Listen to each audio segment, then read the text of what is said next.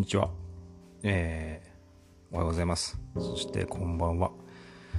えーと、ダン鈴木です。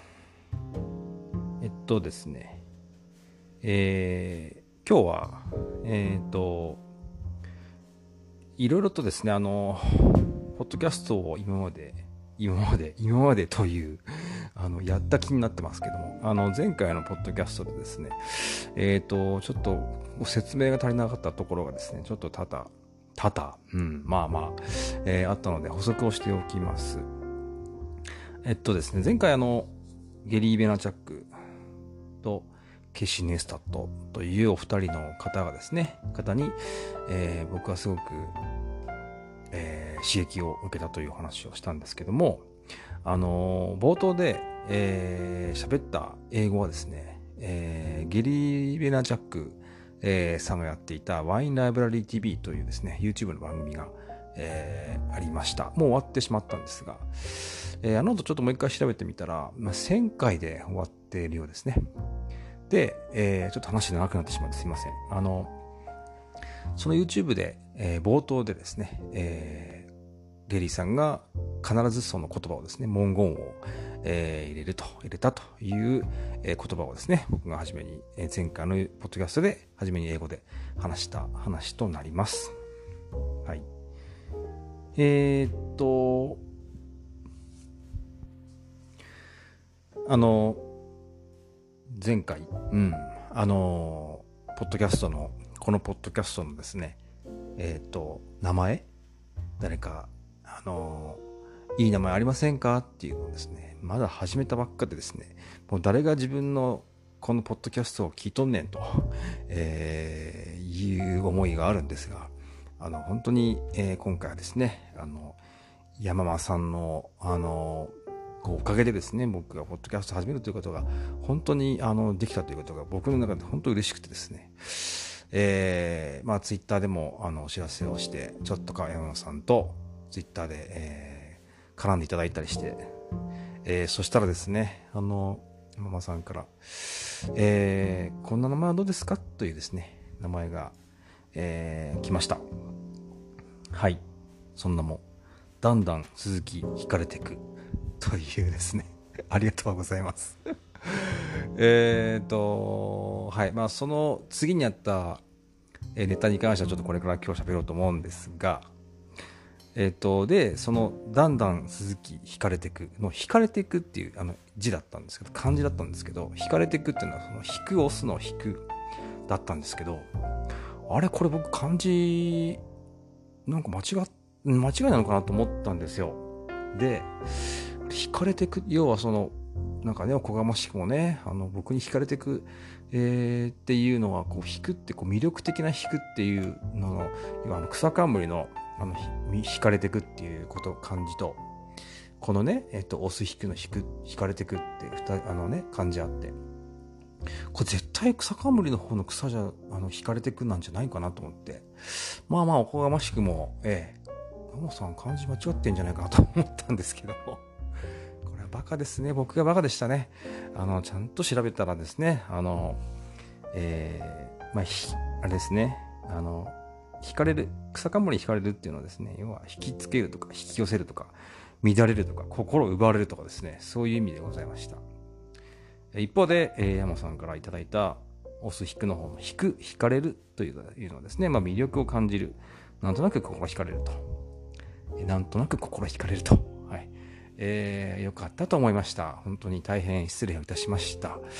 えー、そしてですね、あの、早速、ポッドキャストの、えー、私のポッドキャストの方でですね、えー、タイトル、タイトルにですね、すでにさせていただきました。本当にありがとうございます。はい。えっ、と、はい。えー、昔あの、ダンダダンというですね、えー、あの人は何ですかね。えっ、と、俳優さん？昔の俳優さんですかね？という方がいらっしゃって、まあ僕と全く関係ないんですけど、あの、いろいろちょっと話飛びます。ダンダダンというですね、あの、焼き鳥屋さんがね、え、ー、と、都内になんかあると。まあ、最近僕知ったんですけど、というところがあるとからぜひね、僕の名前が3つも使われているようなね、店に行かねばならないと今思っております。はい。えっ、ー、と、なぜですね、え、話また飛びます。なぜダンと僕が言うのかはですね、ちょっとまた折を見てお話をしようかなと思いますが、えー、本当にあの、エマさん、えっ、と、お名前本当にありがとうございました。この場を借りまして、お礼を申し上げます。はい。えっ、と、あ、そうだ。えっとですね、ちょっと話戻りますけども、えっ、と、一番先の方に言ったですね、ゲリー・ベナーチャックとですね、ゲリー・ベナーチャックさん、えー、をですね、えっ、と、ちょっともう少しちょっと調べてみたんですけども、えっ、と、まあ、あの、バイオグラフィー的なところなんですが、1978年にアメリカに、まあ、移民としてですね、ご家族で来たそうです。で、ご家族8人でですね、ニューヨークのクイーンズのアパートにアパートメントにですね、その8人で住んでた、住んでいたと。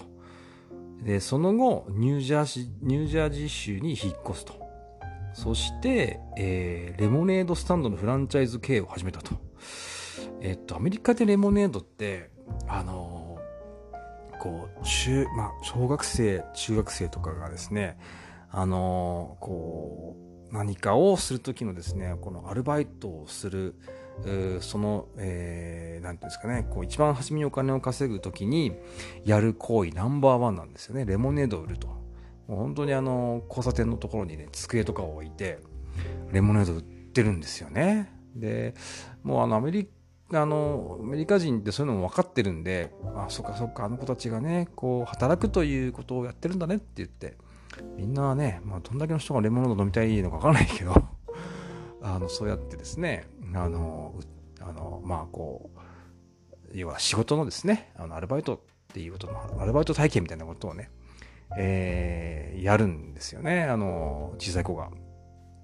で、それで、えー、まあ、あの、お金を稼いでと。レモネードスタンドのクランチャイズをね、やってたと。で、えー、なんと、えー、ゲリーさんは、えー、14歳でこのお父さんがですね、やる、えー、やっていたワイン屋さんをですね、手伝っていたと。いうことで、ああ、まあ、あので、えっと、そうそう、年齢もね、あの、僕、この間30代後半と言ってましたけども、あの、ゲリーさんね、実は43歳ということで、本当に僕と近い年齢でですね、そのすごく親近感が、えー、湧きました。いや、でも14歳でワイン、ね、店のね、まあ、お手伝いってすごいなと、えー、と思ったわけで、ちょっと補足をですね、はい、させていただきました。はい。あのー、皆さん、えー、ASMR というですね、あのジャンルを、えー、ご存知でしょうか？えっ、ー、と、ASMR、えー、 autonomous sensory meridian response の、略なんですけども、直訳すると自律感覚絶頂反応と、えー、いうそうです。えっと、まあ、具体的に何かって言ったらですね、まあ、耳を介してですね、まあ、ズワズワ。その音を聞いたことによって、こう、ズワズワとか、まあ、聴覚の刺激によって感じる感覚、えー、という、まあ、反応なんですけど、えー、実はこの ASMR、あのー、YouTube でやってる方が本当に多くいらっしゃいます。で、まあ、僕はそれにまあ好きなんですけど、ASMR。えー、あの、ASMR の、こう、代表の方といったらですね、ローズさん、ROSE、ローズさんという方が、ROSE ですね、ローズさんという方がいらっしゃいます。えー、っと、まあ、このね、YouTube も、あの、ぜひ皆さん見てほしいんですけども、まあ、とにかく、ゾワゾワ感が半端ないです。はい。えっ、と、本当に、あの、まあ、これヘッドホンでね、聞くんですけども、とにかく、えー、一度これは聞いてみてください。あの、ゾワゾワってして、えー、こそばゆい反応がですね、えー、したらもうあなたは ASMR の虜です。はい。それとですね、はい。あの、それをえ えっと、山さん一緒にややったらっていう話をしてて、ちょっとね、考えちゃいましたね。はい。僕もこう、あの、おだてちゃうと木に登っちゃう人なんで。でもね、実際あの、ASMR ってすごく面白くて、あの、何やらですね、あの、ウィキペディアを見るとですね、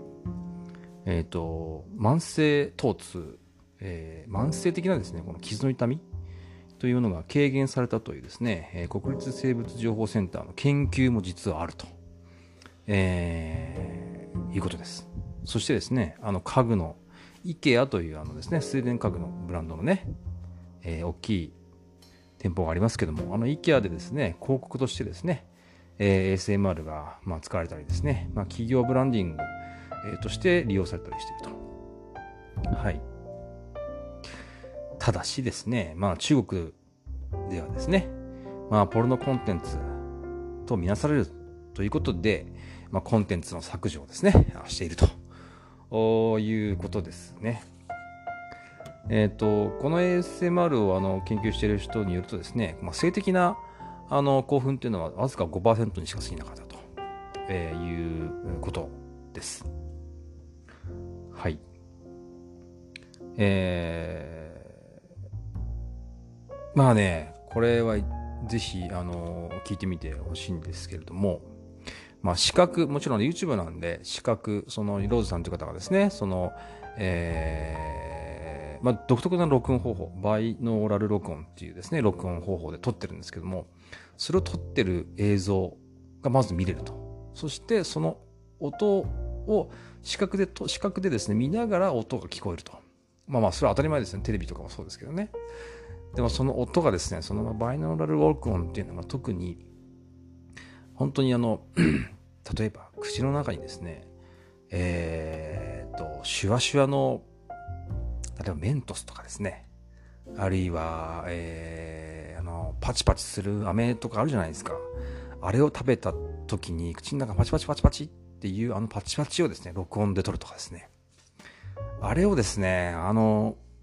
イヤホンで聞くとですね、まあまあ、これ僕が説明するあれじゃないと思うんですけど、まあ実際見てください。皆さん、ぜひ見てほしいです。えー、僕はちょっとなんていうかな、ストレス解消えー、なんつったらいいんだろうな、こうね、な普段使ってない感覚を、その ASMR を聞くことによって、なんか使った感じがして、すごく、なんつったらいいんだろうな、なんつったらいいんだろうな、こ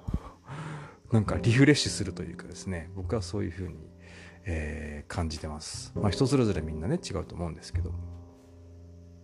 はい。で、まあこのバイノーラル録音って実はそんなにあの、えー、かけ離れた、実は、あの、録音方法ではなくて、あのー、まあ、これね、あの、まあ、ちょっとね、この間もあの僕、ポッドキャストの話をしながらラジオの話になってしまいましたけども、ラジオとポッドキャストは違うということを あの、えー、すいません、訂正させておきます。すいませんでした。あのー、まあ、この話はラジオの話なんですけど、僕、ラジオっていうのも好きで、えー、まあラジオ民、ラジオ民っていうんですか、ラジオ人間なんですけど、まあ最近あんま聞いてないんだけどな。最近だからそれが、ポッドキャストに移ってきてるっていう感じかな。あの、昔 NHKFM でですね、あの、ラジオドラマ。まあラジオドラマって結構ね、あの、どこの、えー、AM でも FM でもやってましたけども、多分ラジオドラマなんて言うんだろうな、僕よく聞いたのはやっぱり NHKFM のラジオドラマがすごく面白くて。で、やっぱ必ずこうヘッドホンして聞いてくださいとかって、なんか FM ファンとかに書いてあって、FM ファンって雑誌ありましたね、昔ね。で、あの時のね、感覚ですね、これね。バイノラル録音って、それ、あの、ラジオドラマでもね、使ったりしてる、録音方法ですね。で、これなんかざっとね、あの、アマゾンで調べてみたら、これがまた売ってるんですよね。バイオノラル録音をできる、この録音機、マイクっていうのが売ってまして、ちょっとね、買いたくなり、な買いたくなりました。はい。で、あの、プラグインパワーっていうですね、ちょっとまたまた、あの、単語が新しい単語が出てきますけども、僕も付け焼き場で 調べて喋ってるんですけども、あの、そういう録音方法をとっていれば、あそのバイオナル録音の、えー、マイクを使って、えー、録画できると。で、バイノラ、えバイノラじゃなくて、えっと、プラグインパワーっていう方式は、えー、最近のスマホは全部プラグインパワーなんだそうです。なので、えっと、まあ、このですね、今、僕はあのスマホを、マイクをね、自分の口の方に向けて撮ってるんですけども、録音してるんですけども、まあ、これ可能だなと思いましてですね、ちょっとね、やってみたいなーなんて思っておりますが、まあ、あの、ローズさんが使ってる、えっ、と、マニアックだな、この話、これ えっと、ちょっと僕もざっとさっき調べたら、えっ、と、バイノラル録音の録音機は、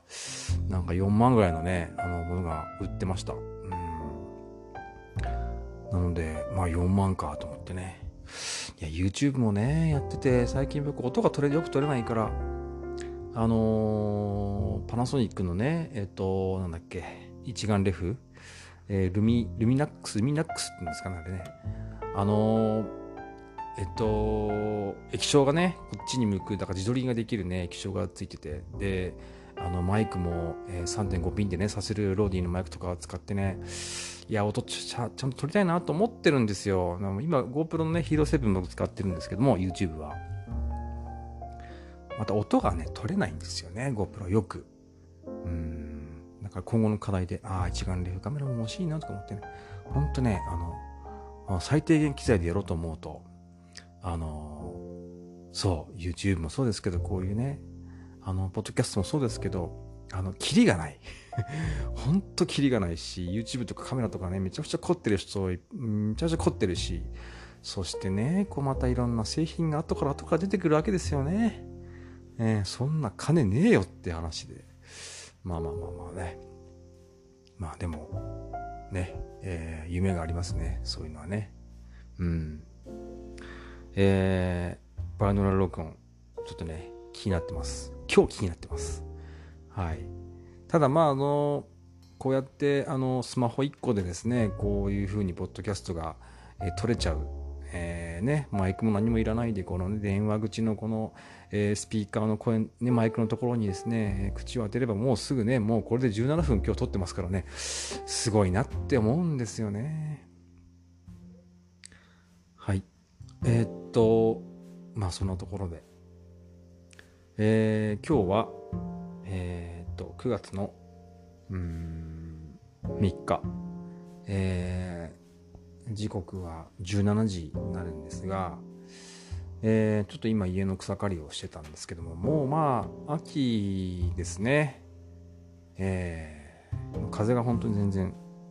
夏のね、えー、頃とは全く違う感じで、えー、なんかね、今年ももうあと4ヶ月でね、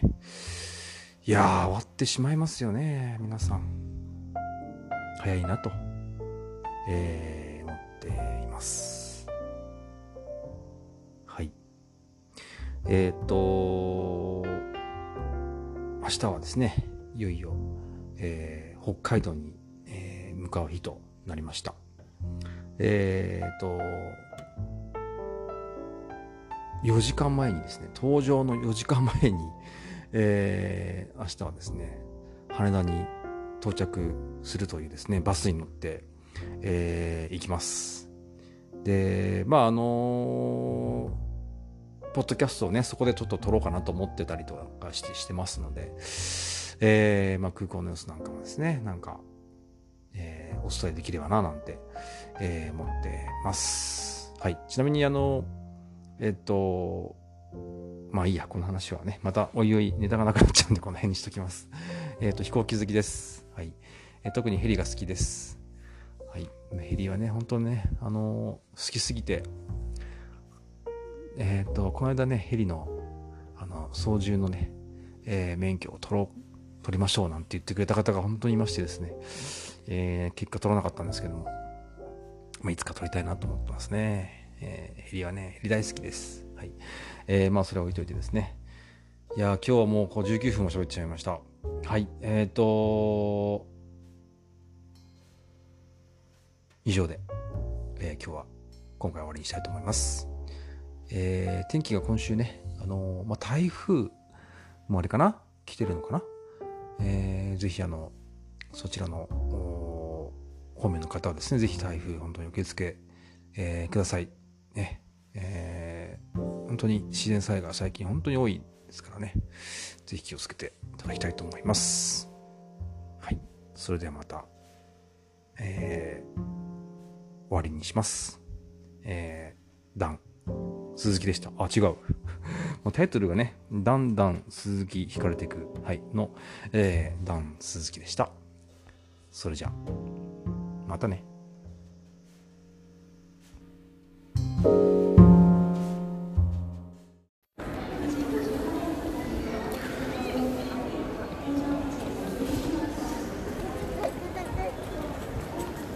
えー、皆さんこんにちはこんばんは。そしておはようございます。えー、っと今羽田空港に、えー、来ているんですけどもこの空港の、えー、中の雰囲気って、え、伝わってますでしょうか？なんかですね羽田空港、まあ、年に何回か利用するんですけどちょっと変わったことが、え、ありました。えー、前回僕利用したのいつだったかな？多分今年の冬ぐらいだったと思うんですけどあのチェックインをですねする際にえっ、ー、と昔はあの手荷物を預ける、えー、場所がすごい並んんでいたというイメージというか並んでいたんですけど今ですね自動チェックインカウンターがめちゃくちゃ増えて、えー、自動でチェックインそして手荷物もこのバゲージっていうところがありましてそこで自動で手荷物が、まあ、預けられるとなので、えー、まあかなり簡単にですねあのチェックインそして荷物預けができるようになっててすごく驚きました。まあ、あの人がねもちろんカウンターに人がいるあの場所もですね、えー、1箇所あるあるのであの、まあ、荷物が重い重さとかですね。で、まあ、僕の荷物今ちょっと荷物が重くてちょっと跳ねられてしまったのでそういう時はあの人がいるカウンターにですね荷物預けに行った今行ったんですけれども、まあ、20キロまでだったらですねこれ人に会わなくて自動でチェックインして手荷物も預けてそしてあの保安検査所にそのまま行けるという、えー、ことに、えー、なってますね。すごい。これはすごいな。あの冬に来た時と何が違うって人が並んでないんですよねカウンターに。うんまあそれもあって、えー、っと空港にちょっとね早めにあのー、いつも来ていたんですけどあのー、まあ僕あのこうバイクに乗るのでやっぱり荷物がどうしてもあのすごく増えるんですよね。ヘルメットだったり、えー、ブーツだったり、えー、まあ、グローブだったりですね。ウェアだったり、えー、増えるので本当に荷物がね増えてしまうんですが毎回毎回荷物が本当多いんですが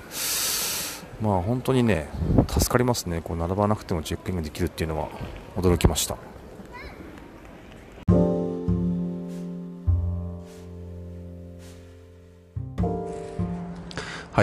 えっ、ー、と、羽田空港から、えー、何時間経ちましたかね。今、あのー、夜の22時です。えー、羽田空港から無事、えー、ANA の、えー、飛行機に乗りまして、千歳空港まで着きました。えー、千歳空港で、す、えー、で、に発送していたオートバイを貨物ターミナルでですね、えー、引き取りまして、そして一路、えー、200キロ離れた旭川市まで来ました。はい、旭川ではですね、あの、もうすでにこちらで、えー、待っていただいた仕事先のですね、方がいらっしゃいまして、えー、っと、その方たちとのですね、あの、北海道よく来たねっていうですね、お酒の席を美味しい、えー、海産物を、牡蠣やらですね、サンマやら、ホッケやらをいただきましてですね、美味しかったです。すいません、皆さん、この美味しかったという、えー、気持ちだけでも、あの、シェアしてください。そんなの無理だよって、えー、酔っ払いもいますね、結構ね。はい、そんなの無理だよっていうのが、普通な感想、普通な人の感想、感想だと思います。はい。今、旭川駅までですね、セブンイレブンで、えー、まあ皆さんとですね、別れてから、セブンイレブンに来て、これから宿にですね、帰ろうかなと思ってるところで、そういえば、羽田空港で撮っていたポッドキャストの終わりがないと思いましてですね、こうやって撮っている次第でございます。はい。えー、ちなみにですね、今日北海道は晴れてます。星が出てます。はい。えー、多分ね、ちょっと今気温計がないんでわからないんですが、気温は、まあ、今僕 T シャツ、えー、で、えー、と、下はちょっとトレパンみたいなやつを履いてます。寒いです。ちょっとヒヤッとします。はい。これ2時間外にこのままでいたら、えーと、風邪ひきます。という気温なんで、多分20度は切ってますね。18度 ?17 度？それぐらいかなと思います。はい。えーツールド北海道に、えー、僕は来ておりまして、明日から、えー、明日はですね、まあいろいろミーティング、えー、ツード北海道のですね、選手登録だったりですあるいは、えー、ドライバーズミーティングだったりとかですね、関係者のミーティング、えー、等がですね、明日開催されます。おお今ね、僕の前を通り過ぎて、通り過ぎていた人は、ジーンズとパーカーです。はい。あれが普通ですね。このか、このシーズンはですね、北海道は。はい。えー、っとですね、はい、話戻りますが、レースは、えー、あさって、えー、金曜日から、開催となります。えー、あさっての第1ステージ、えー、今回、通北海道は第1、第2、第3ステージという3日間で行われますが、第1ステージは、えーと、ここ、北海道の旭川市から、えー、新特徴、はい、まで、行きます。え、ゴールですね。まあ、これもね、交通規制、一般道を交通規制して、えー、コースにしてですね、えー、選手たちが、えー、駆け抜けるんですけども、まあこれがね、本当にあの、これを聞いてる方たち、皆さんがですね、皆さんに聞いて、あの、見ていただけるですね、えっ、と、媒体があるのかなと思ってて、媒体はですね、ツード北海道のホームページがあります。はい、そこでですね、その日のステージが終わった後に映像配信があるそうなんで、まあ、その映像配信の映像、映像を撮ってる、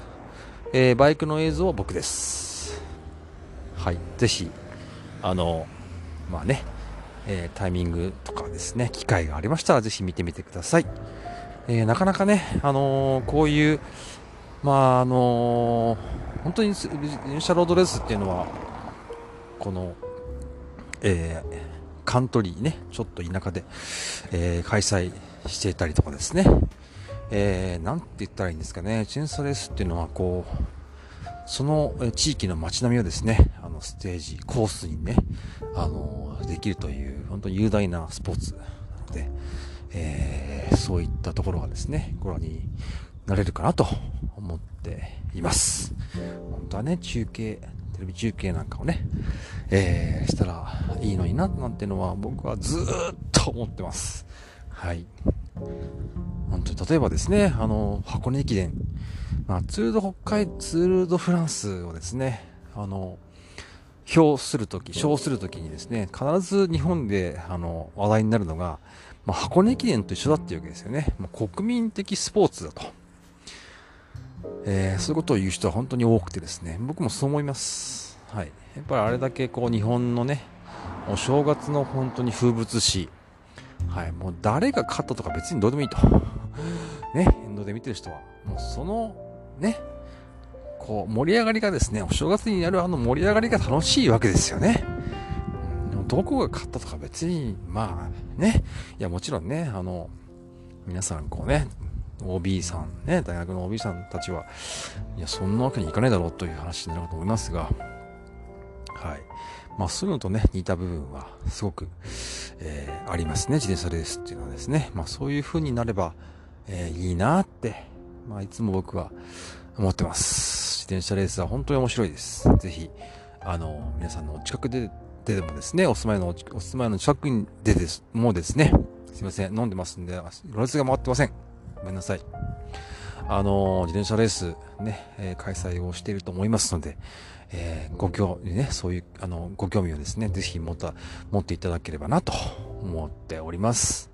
ダンが言ってたなと。ね。ポッドキャストであの、ろれつが回ってね、ダンが自転車レースが好きだって言ってたなと。頭の片隅にもですね、あの、持っていただけたら、まあ、それは嬉しいことはないなと思っています。はい。今日のお宿、東横インまで来てしまいました。今日のポッドキャスト、これにて終わりたいと思います。今日も、えー、お聴きいただいてありがとうございました。では、おやすみなさい。じゃあね。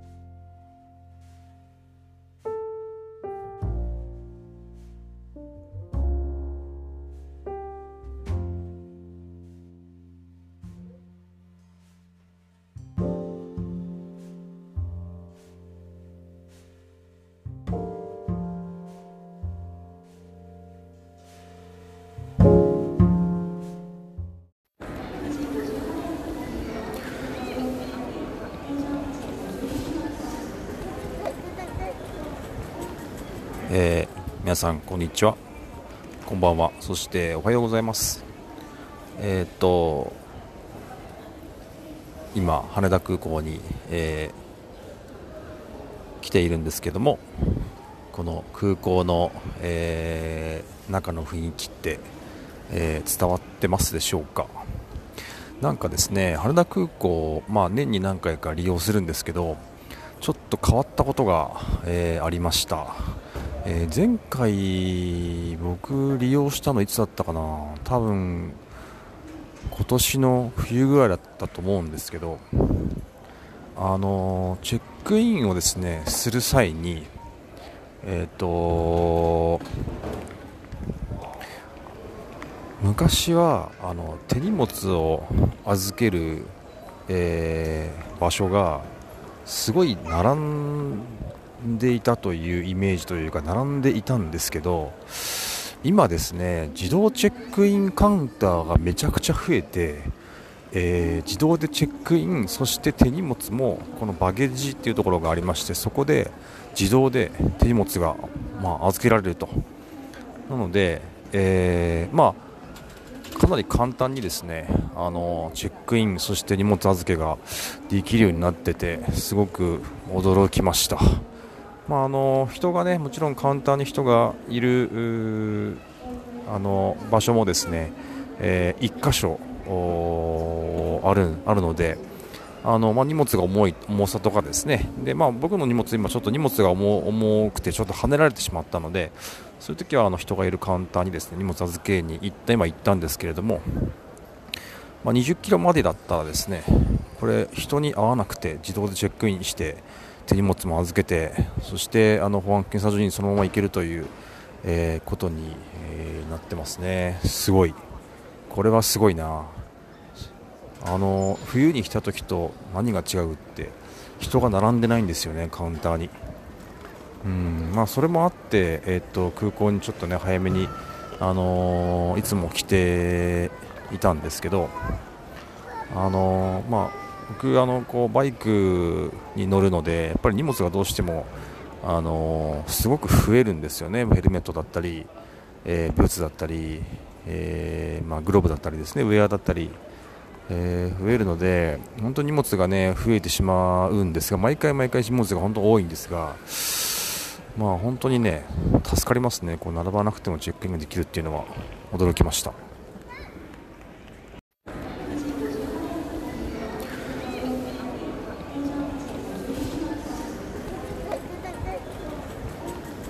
えー、皆さんこんにちは。こんばんは。そしておはようございます。えー、っと今羽田空港に、えー、来ているんですけどもこの空港の、えー、中の雰囲気って、え、伝わってますでしょうか？なんかですね羽田空港、まあ、年に何回か利用するんですけどちょっと変わったことが、えー、ありました。えー、前回僕利用したのいつだったかな？多分今年の冬ぐらいだったと思うんですけどあのチェックインをですねする際にえっ、ー、と昔はあの手荷物を預ける、えー、場所がすごい並んんでいたというイメージというか並んでいたんですけど今ですね自動チェックインカウンターがめちゃくちゃ増えて、えー、自動でチェックインそして手荷物もこのバゲージっていうところがありましてそこで自動で手荷物が、まあ、預けられるとなので、えー、まあかなり簡単にですねあのチェックインそして荷物預けができるようになっててすごく驚きました。まあ、あの人がねもちろんカウンターに人がいるあの場所もですね、えー、1箇所あるあるのであの、まあ、荷物が重い重さとかですね。で、まあ、僕の荷物今ちょっと荷物が重くてちょっと跳ねられてしまったのでそういう時はあの人がいるカウンターにですね荷物預けに行った今行ったんですけれども、まあ、20キロまでだったらですねこれ人に会わなくて自動でチェックインして手荷物も預けてそしてあの保安検査所にそのまま行けるという、えー、ことに、えー、なってますね、すごい、これはすごいな、あの冬に来た時と何が違うって人が並んでないんですよね、カウンターに。うんまあ、それもあって、えー、っと空港にちょっとね早めに、あのー、いつも来ていたんですけど、あのー、まあ僕あのこうバイクに乗るのでやっぱり荷物がどうしてもあのすごく増えるんですよね。ヘルメットだったり、えー、ブーツだったり、えー、まあ、グローブだったりですね。ウェアだったり、えー、増えるので本当に荷物がね増えてしまうんですが毎回毎回荷物が本当多いんですがまあ本当にね助かりますね。こう並ばなくてもチェックインができるっていうのは。驚きました。